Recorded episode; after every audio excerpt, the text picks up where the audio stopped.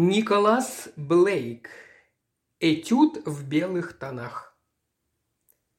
А погодка подходящая для этого времени года, заметил делец голосом сочным, как грудка жареного гуся.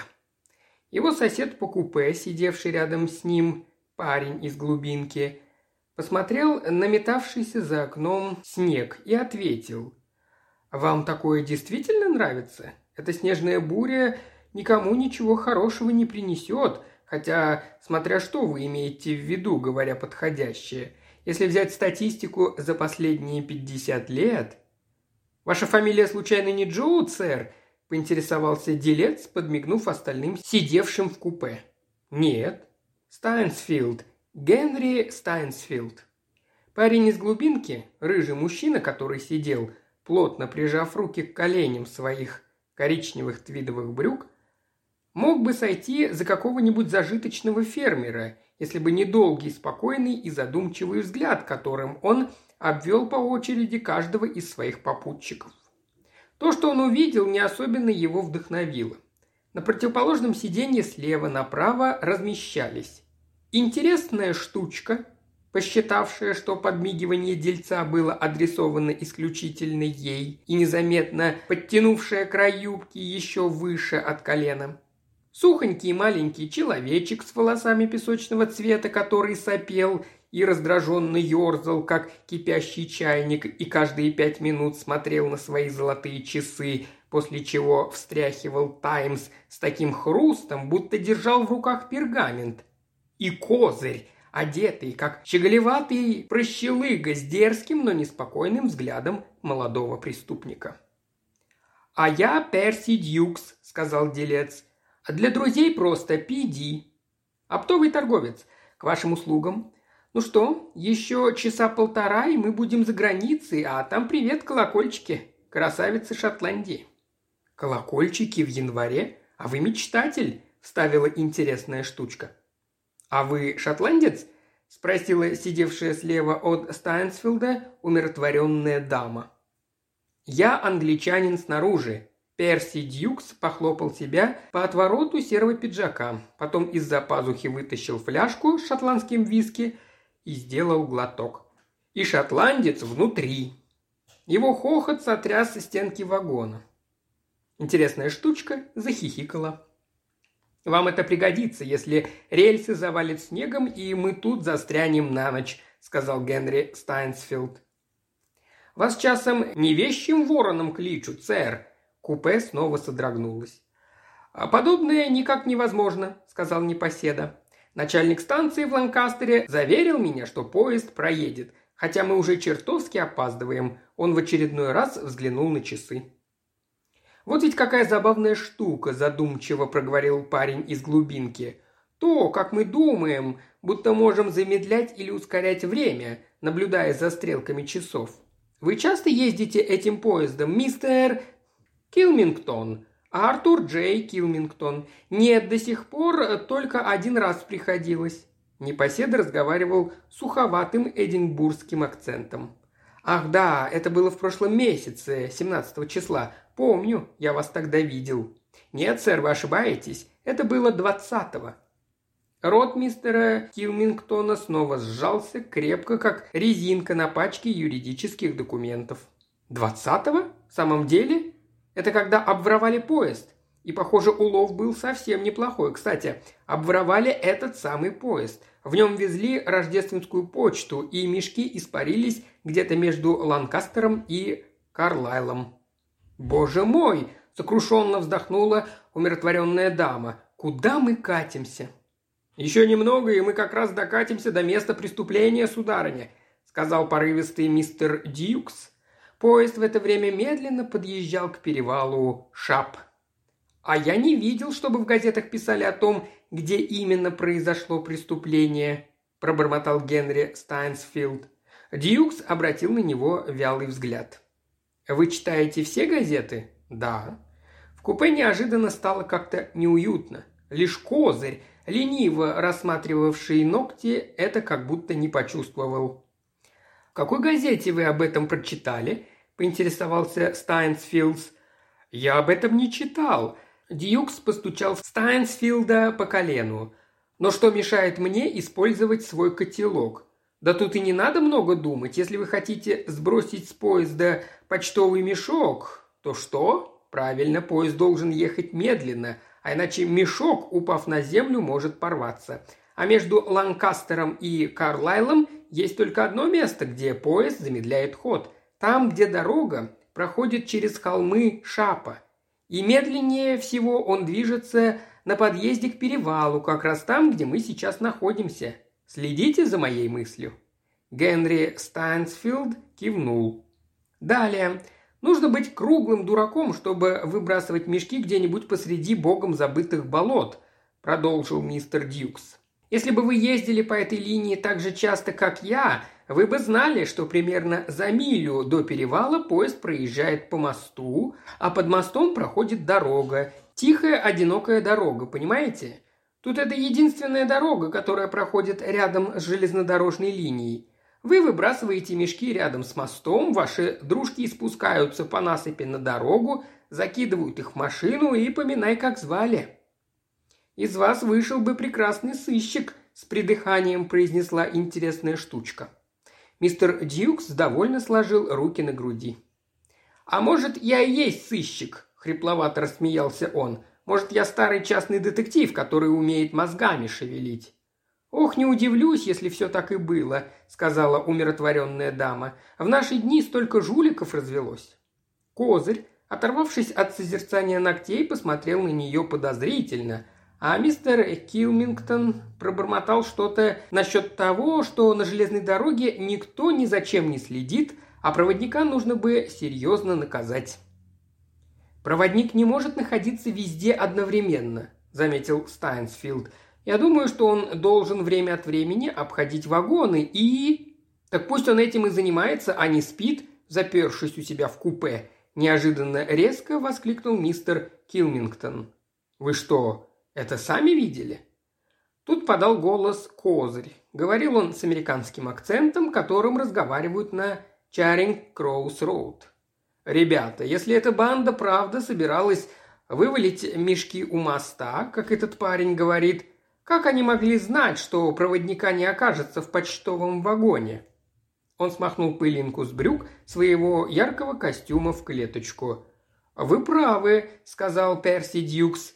Я думаю, в поезде должны были работать два сообщника. Один под каким-то предлогом вывел проводника из почтового вагона, а второй тем временем занялся мешками. Он повернулся к мистеру Килмингтону. «Вы что-то говорили насчет того, что проводник этого поезда спал у себя в купе. Если бы я был подозрительным человеком, если бы я был Шерлоком Холмсом...» Он снова подмигнул попутчикам, я бы сейчас крепко задумался о вас, сэр. Вы были на поезде в день, когда произошла кража. Вы ходили к проводнику. Вы обмолвились, что видели его спящим. Вы случайно не вызывали проводника для того, чтобы...»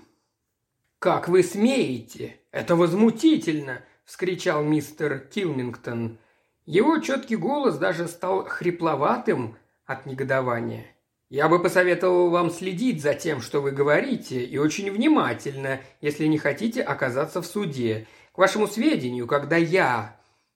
Но что хотел донести до их сведения мистер Килмингтон, его попутчики так и не узнали, потому что поезд, который в это время уже начал осторожный спуск с перевала Шап, вдруг задребезжал и затрясся, как лихорадочный больной в бреду. Зашипели тормоза, потом с глухим звуком кулака, бьющего в подушку, паровоз зарылся в огромный сугроб, находившийся по ту сторону перевала. Было только пять минут восьмого. «Что это?» – пронзительно вскричала интересная штучка, когда со стороны головы поезда послышались истерическое пыхтение и шипение. «Въехали в занос, надо полагать». «Он пытается сдать назад. Бесполезно. Колеса скользят по рельсам, вы только посмотрите». Перси Дьюкс, высунув голову с подветренной стороны поезда, комментировал происходящее. «Ничего себе, я такого зимнего вида спорта еще не встречал». «Проводник! Эй, проводник!» – позвал мистер Килмингтон, но фигура в синей форме, на секунду заглянув в купе, поспешил дальше по коридору. Нет, вы видели? Я буду на него жаловаться». Генри Стайнсфилд вышел в коридор и открыл окно. Хотя вагон теоретически был защищен от ветра с этой стороны, пурга ударила ему в лицо снегом, словно ледяным кастетом.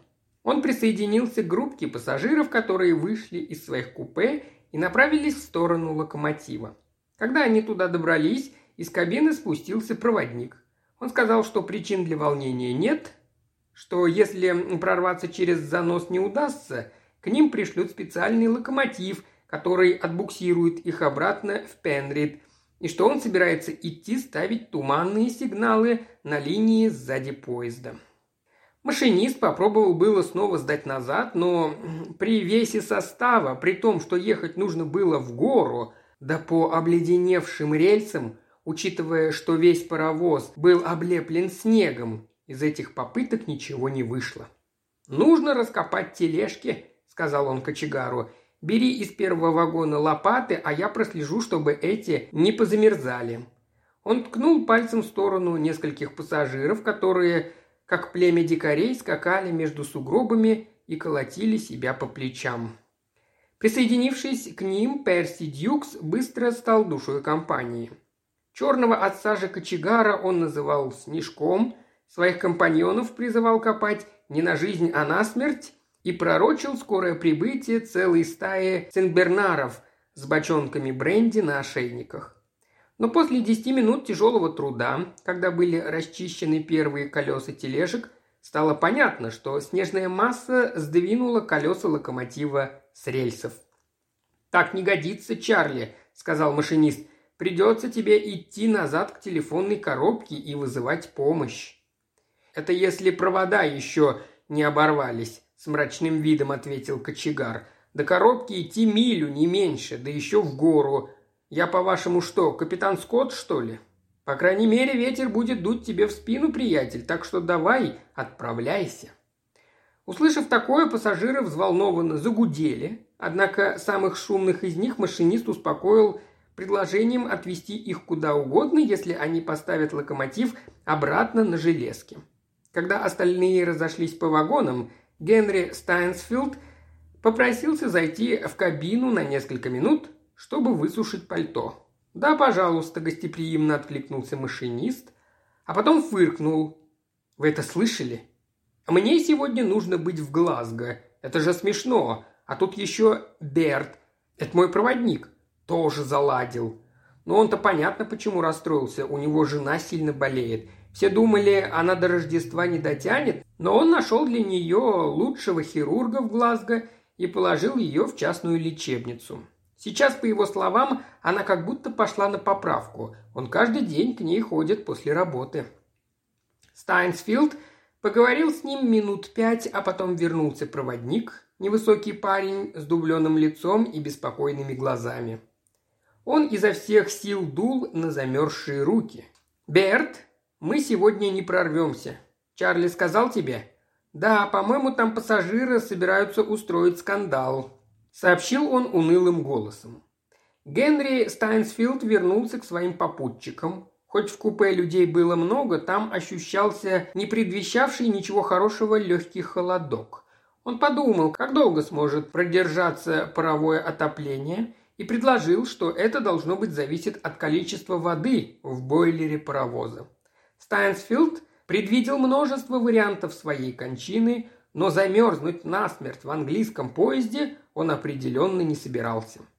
Артур Джей Килмингтон ерзал на месте сильнее обычного.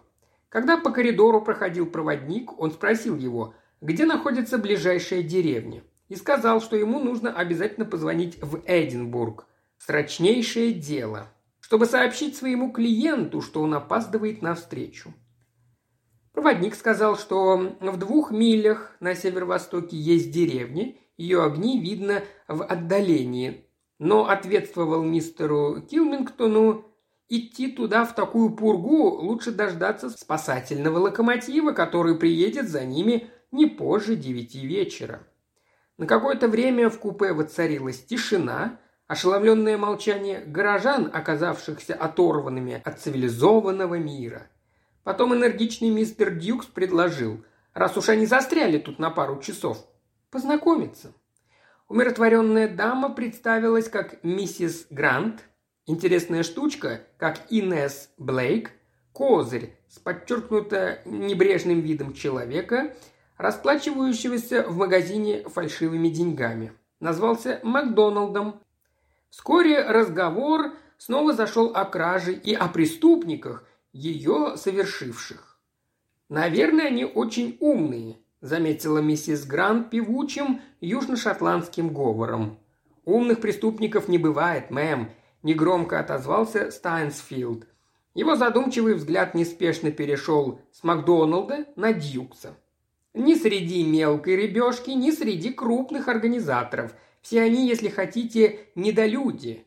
Только хитрость и безграничная трусость, а все остальное не более чем тупость и хвастливость. Они слишком глупы, чтобы заниматься чем-то, кроме преступлений. У них даже не хватает ума помалкивать о своих грехах, из-за чего они рано или поздно попадаются. Все они считают себя ловкими парнями, но на самом деле ловкости у них не больше, чем у дивана. Им даже не приходит в голову, что можно менять свои профессиональные методы, поэтому полиция и ловит их. «Полностью с вами согласен, сэр», – сказал мистер Килмингтон. «Мне по профессии часто приходится встречаться с преступными элементами, и вопреки своей скромности я могу сказать, что ни один из них не превзошел меня. Я все их уловки насквозь вижу». «Несомненно, вы правы, джентльмены», – с усмешкой произнес Перси Дьюкс. «Вот только тех молодчиков, которые ограбили этот поезд, полиция до сих пор не нашла». «Найдут», и изумрудный браслет графини Аксминстерской тоже отыщут. Представляю, как они удивились, когда обнаружили его в почтовом мешке. Это украшение оценивают в 25 тысяч фунтов. Перси Дьюкс разинул рот. Козырь присвистнул. Инесс Блейк, либо не выдержав духоты переполненного купе, либо потрясенная мыслью о таком баснословно дорогом украшении, тихо простонала и упала без чувств прямо на колени мистера Килмингтона. «Вот тена, что с вами, дорогая?» – воскликнул мистер Килмингтон. Тут все засуетились, заволновались. Лишь юный Макдоналд не потерял ледяного спокойствия. Он на секунду склонился над ней, потом громко произнес «Эй, хватит лапать девушку, положите ее на сиденье». «Да, я к вам обращаюсь, Килмингтон». «Что вы себе позволяете? Как вам не стыдно?» Маленький человечек встал, да так резво, что девушка чуть не скатилась на пол. «К вашему сведению, я всего лишь пытался». «Да знаю я вас, старичков. Так слюни и пускаете. Уберите от нее руки, я говорю». В последовавшей тишине Килмингтон впился негодующим взглядом Макдоналда, но потом, увидев в стальных глазах молодого человека холодные огоньки, молча сдернул с полки свою черную шляпу и портфель и ринулся вон из купе. Генри Стайнсфилд сделал движение, будто собирался его остановить, но, как видно, передумал. Миссис Грант вышла следом за Килмингтоном, но вскоре вернулась с мокрым платочком и стала вытирать лоб мисс Блейк. Было всего 8.30. Когда все более-менее успокоилось, мистер Дьюкс повернулся к Стайнсфилду. «Вы, кажется, сказали, что изумрудное ожерелье, как бишь ее, графини Аксминстерской стоит 25 тысяч фунтов.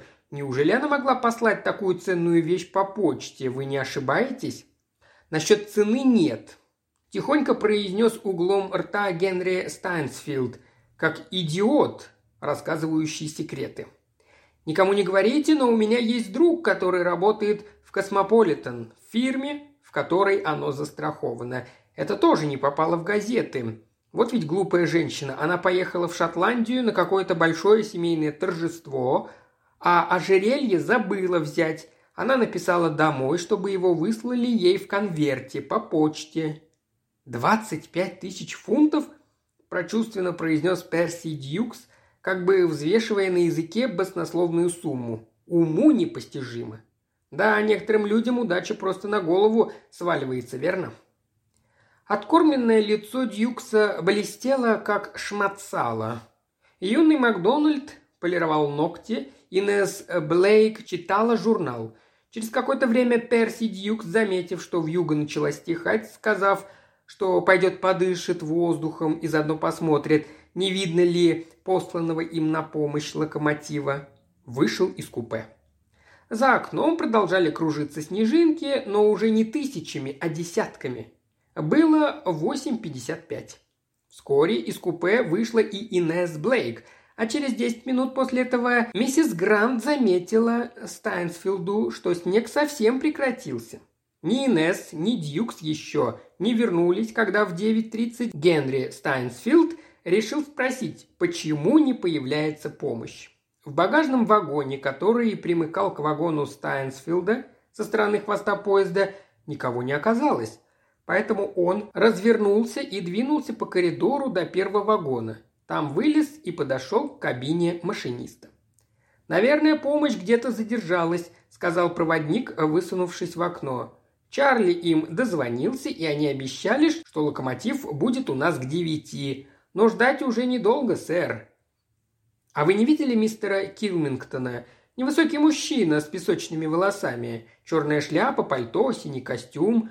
Он со мной в одном купе ехал. Я прошел через весь поезд и его не встретил». Проводник на миг задумался. «Ах да, маленький такой тип. Это тот, что спрашивал меня про ближайшую деревню. А, ну, так он, видать, уже того? Ушел? Вы хотите сказать, что он ушел в деревню? Ну да, если его нет в вагонах, значит ушел.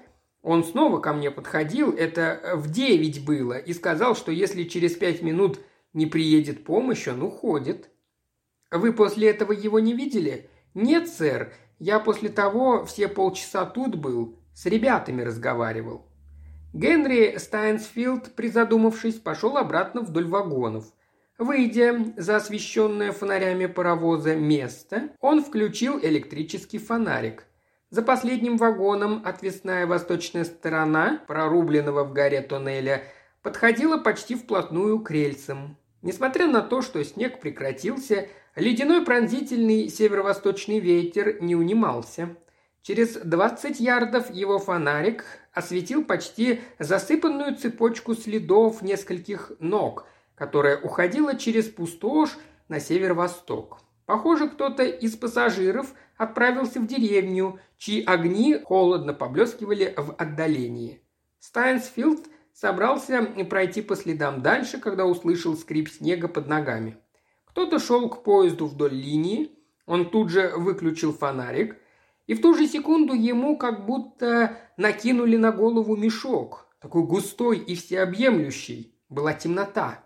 Шаги уже раздавались совсем близко. Стайнсфилд в последнюю минуту включил фонарик, и желтый луч света выхватил из тьмы приземистую фигуру Перси Дьюкса.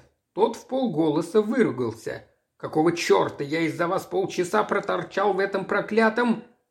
«Вы не видели Килмингтона?» «А, это вы?» «Нет». «Как, черт возьми, я мог его видеть, если он в поезде?» Я прошел по линии, проверял, не едет ли обещанный локомотив. В помине нет. Дьявол, до чего холодно, я пошел. Через какое-то время Стайнсфилд тоже пошел, но не к поезду, а вдоль путей, в сторону деревни. Луч его фонаря дрожал и метался по глубокому снегу. Обжигающий ветер дул прямо в лицо. Неудивительно, что пассажиры повернули обратно, подумал он, когда через несколько сотен ярдов цепочка следов оборвалась. Но потом он понял, что они вовсе не повернули.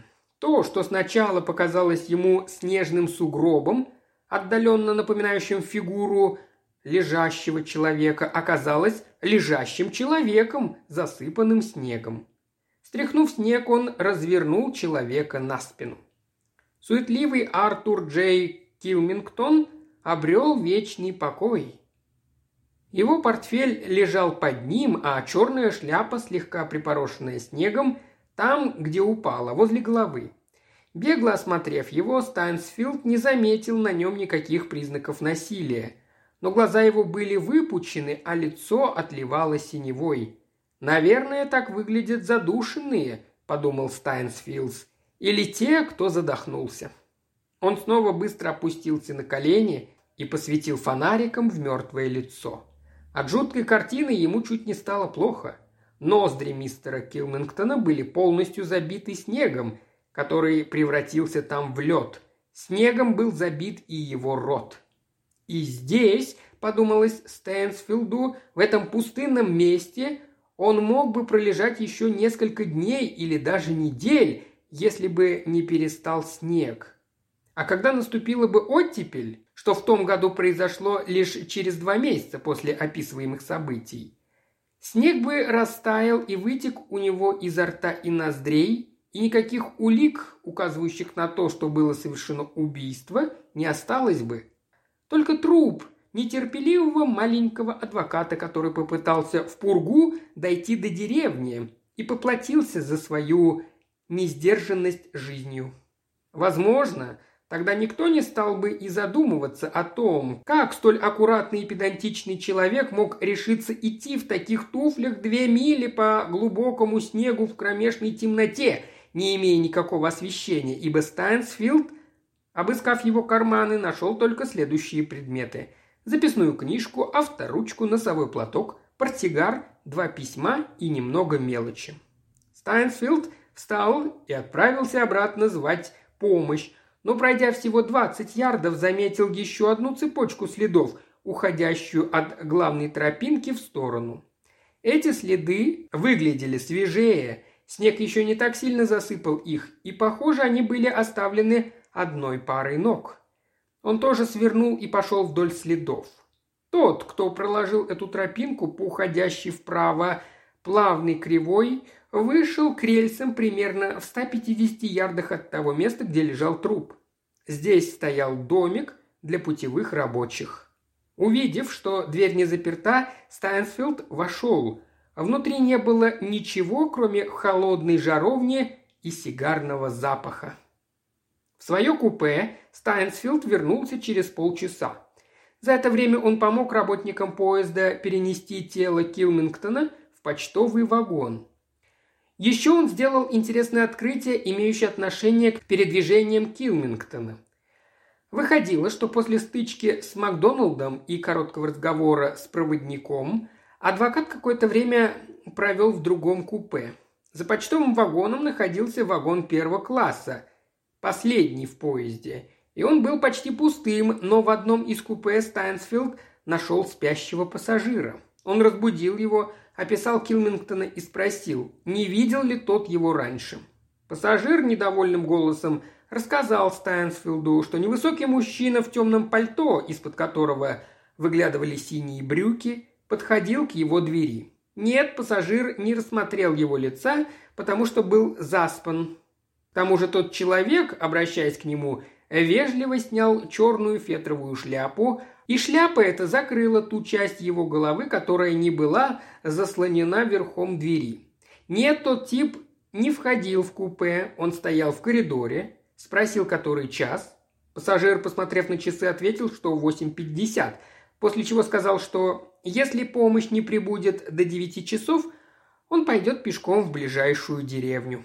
После этого разговора Стайнсфилд сходил в кабину машиниста. Проводник, которого он нашел там, сказал, что выходил из поезда и примерно в 8.45 пошел вдоль путей навстречу кочегару, отправлявшемуся за помощью.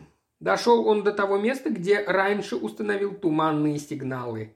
Там уже почти в 9 часов они и встретились с кочегаром, что последний подтвердил. Вернувшись в поезд, проводник зашел в последний вагон – и увидел Килмингтона, сидевшего в одиночестве в купе первого класса. Именно тогда адвокат и объявил ему о решении идти в деревню, если посланный к ним локомотив не приедет через пять минут. После этого проводник вышел из вагона и направился к кабине машиниста, где стал разговаривать с товарищами. Это свидетельство неопровержимо доказывало, что Килмонтон был убит в первых минутах десятого подумал Стайнсфилд, возвращаясь в свое купе. Все его попутчики были в сборе. «Ну что, вы нашли его?» – спросил Перси Дьюкс. «Калмингтона? Нашел. В снегу позади поезда. Он умер». Инесс Блейк негромко вскрикнула. Презрительную ухмылку с лица юного Макдоналда как ветром сдуло, и он побледнел, как мел. Мистер Дьюкс пососал жирные губы. «Бедный маленький человечек», — сказала миссис Грант. Он все-таки решил идти, да? И замерз по дороге?» «Нет», – прямо ответил Стайнсфилд. «Его убили». На этот раз Инесс Блейк вскрикнула по-настоящему, и в следующую секунду, подобно эху, со стороны хвоста поезда донесся истошный гудок. Спасательный локомотив наконец прибыл. Пенрите нас будет ждать полиция, так что нам лучше заранее подумать, что им говорить. Стайнсфилд повернулся к Перси Дьюксу. «Например, вы, сэр. Где вы были между 8.50, когда вышли из вагона, и 9.35, когда я вас встретил? Вы видели Келмингтона?»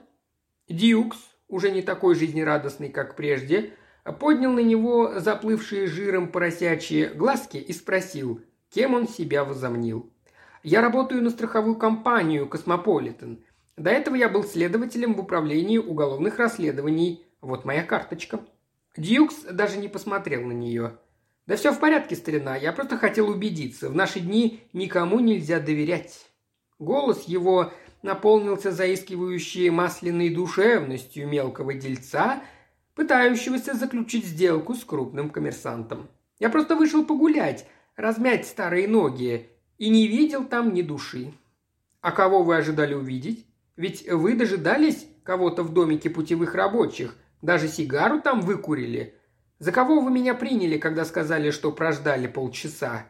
«Тише, тише, старина!» С некоторой обидой в голосе произнес Перси Дьюкс. «Ну да, я заходил в тот дом и покурил немного, а потом просто пошел обратно к поезду и по дороге встретил вас. Никому я там встречу не назначал». «Нет, я не могу молчать», – прервала его мисс Блейк и срывающимся от волнения голосом поведала Стайнсфилду, что, выйдя из купе вскоре после Дьюкса, за окном туалета она услышала голоса. «Я узнала голос этого джентльмена», – продолжила она, кивнув в сторону Дьюкса. «Он сказал что-то вроде «Ты еще раз нам поможешь, приятель, так что привыкай». Ты в деле по самые уши, обратного пути нет. Там был еще один голос, тихий, может быть, это был Килмингтон, не знаю, но он звучал по-шотландски. Он сказал «Хорошо, встретимся через пять минут. Тут, через несколько сотен ярдов вверх по линии, есть домик. Там и поговорим». «А что вы сделали после того, как услышали эти голоса?» – спросил Стайнсфилд.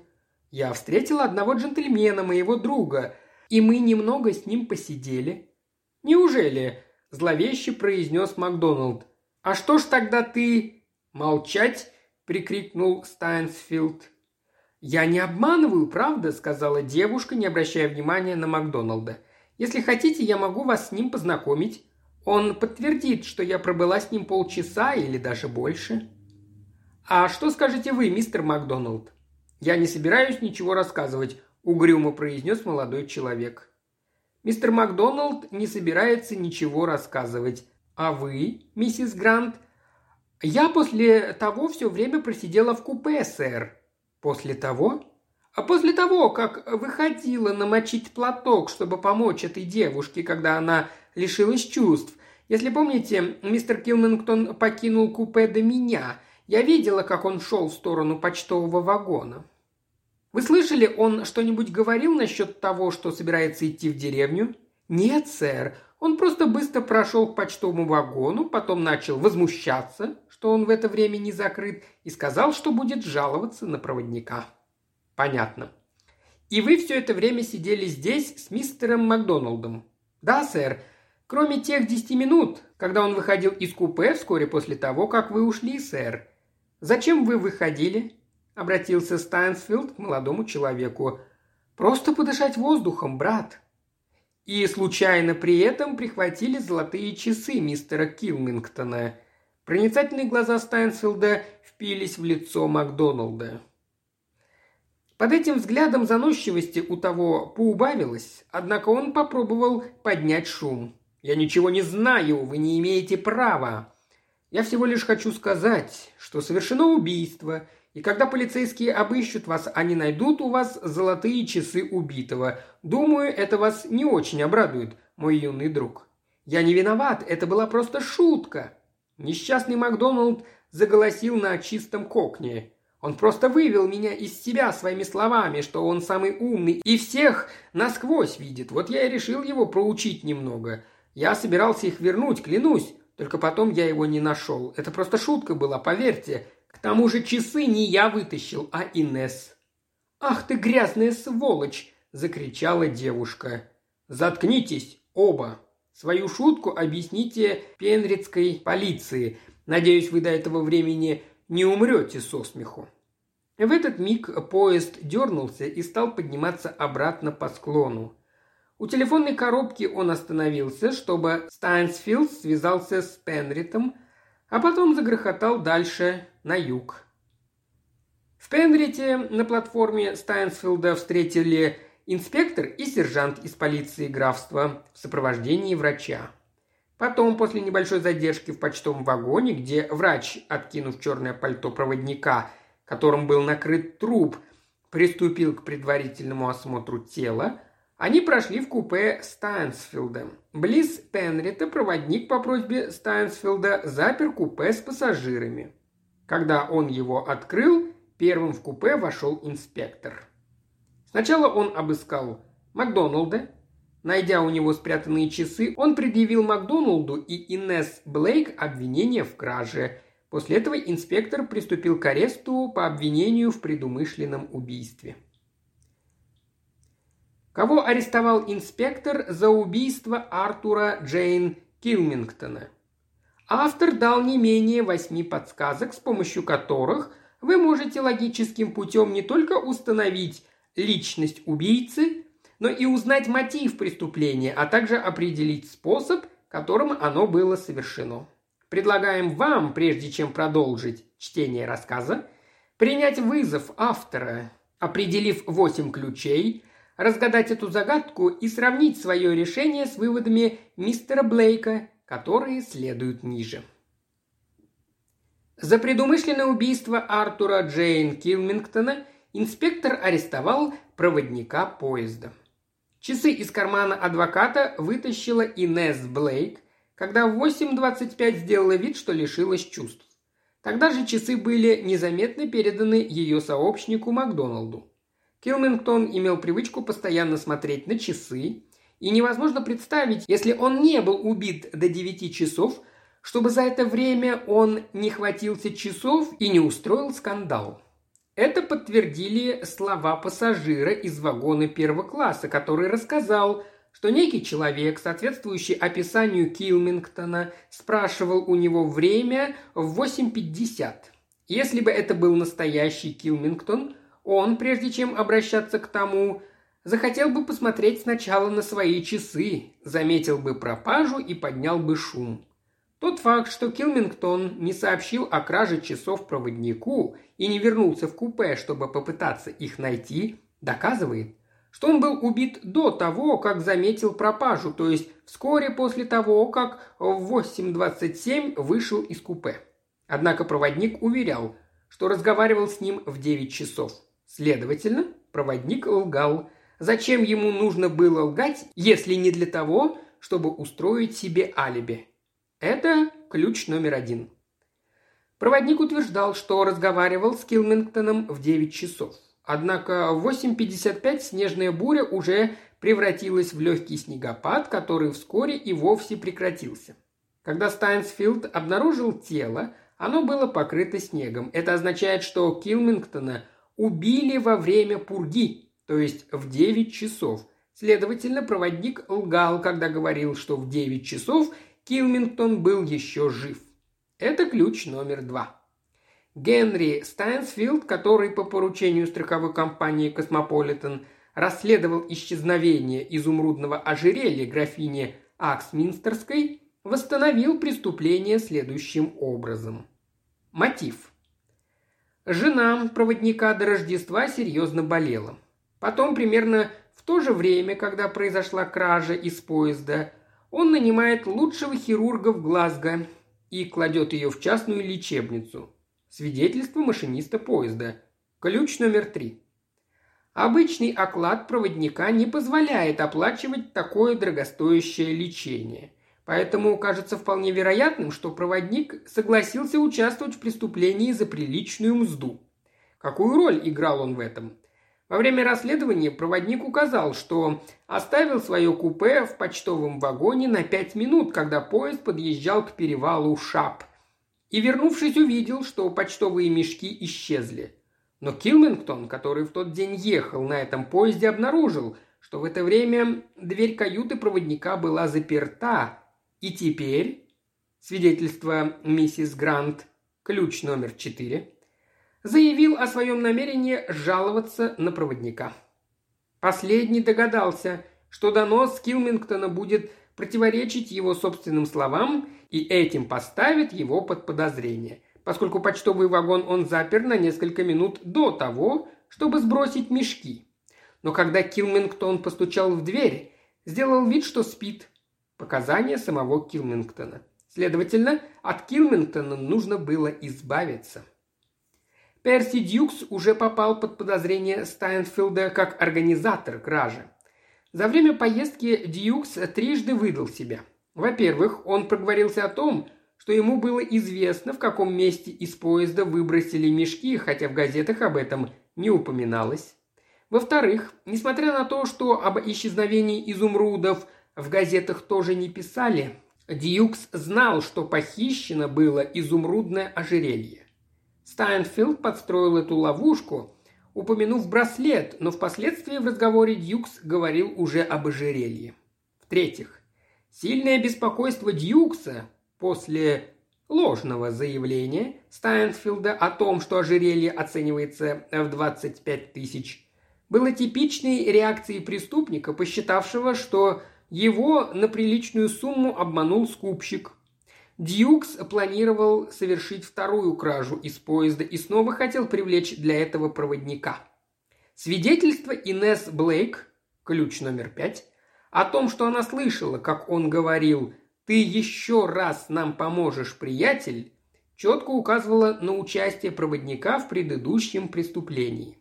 Почти наверняка Дьюкс тогда разговаривал с проводником, поскольку только железнодорожный служащий мог знать о существовании домика путевых рабочих и назначить Дьюксу встречу в нем.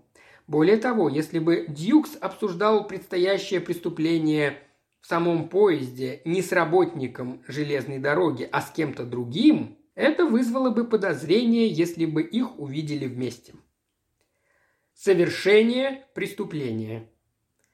В 8.27 Килмингтон идет в почтовый вагон – он угрожает написать жалобу на проводника, не подозревая, какие последствия это может иметь для последнего. Проводник, возможно, пообещав показать ему дорогу до деревни, выводит Килмингтона из поезда, отходит вместе с ним от освещенного места, оглушает его. Небольшой кровоподтек Стайнфилд просто не заметил во время беглого осмотра тела относит туда, где Стайнфилд впоследствии найдет труп и забивает ему рот и ноздри снегом. Потом, вместо того, чтобы незаметно вернуться в поезд, проводник решает устроить себе алиби. Он берет шляпу жертвы, идет в поезд, надевает свое темное пальто, находит спящего в вагоне первого класса пассажира и, изображая Килмингтона, спрашивает у него время – и сообщает о намерении идти в деревню, если помощь не прибудет в течение пяти минут. После этого он возвращается к жертве и бросает шляпу рядом с ним. Стайнсфилд заметил, что шляпа по сравнению с телом была лишь немного припорошена снегом. Это ключ номер шесть. Более того, пассажир заметил под черным пальто синие брюки. Ключ номер семь. У проводника форма синяя. Дьюкс был в сером костюме, а Макдоналд в ярком клетчатом. Это говорит о том, что мнимый Килмингтон не мог быть одним из них. В 8.55 проводник решает укрепить алиби и отправляется навстречу возвращавшемуся кочегару. От тела он идет к домику путевых рабочих. Следы, которые он оставил по сравнению с протоптанной тропинкой в сторону деревни, были намного меньше запорошены снегом, когда Стайнсфилд увидел их. Ключ номер восемь. И это означает, что они были оставлены через некоторое время после убийства и не могли обличить Перси Дьюкса. После 8.55 проводник встречает кочегара, и они вместе возвращаются в поезд. Дьюкс, который вышел погулять, находит проводника, и между ними происходит разговор, который услышала Инесс Блейк. Проводник назначает Дьюксу встречу в домике путевых рабочих. По его замыслу это должно было сделать Дьюкса главным подозреваемым, если бы об убийстве стало каким-то образом известно, потому что ему трудно было бы объяснить, почему он провел целых полчаса в холодном домике именно в то время, когда всего в 150 ярдах от него был убит Килмингтон. После этого разговора проводник идет в кабину машиниста и около 40 минут разговаривает там с остальными железнодорожниками.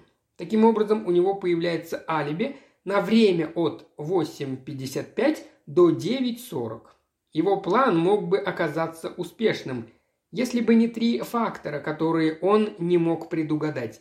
Первое – это присутствие в поезде Стайнсфилда. Второе – это то, что пурга прекратилась почти сразу после девяти часов.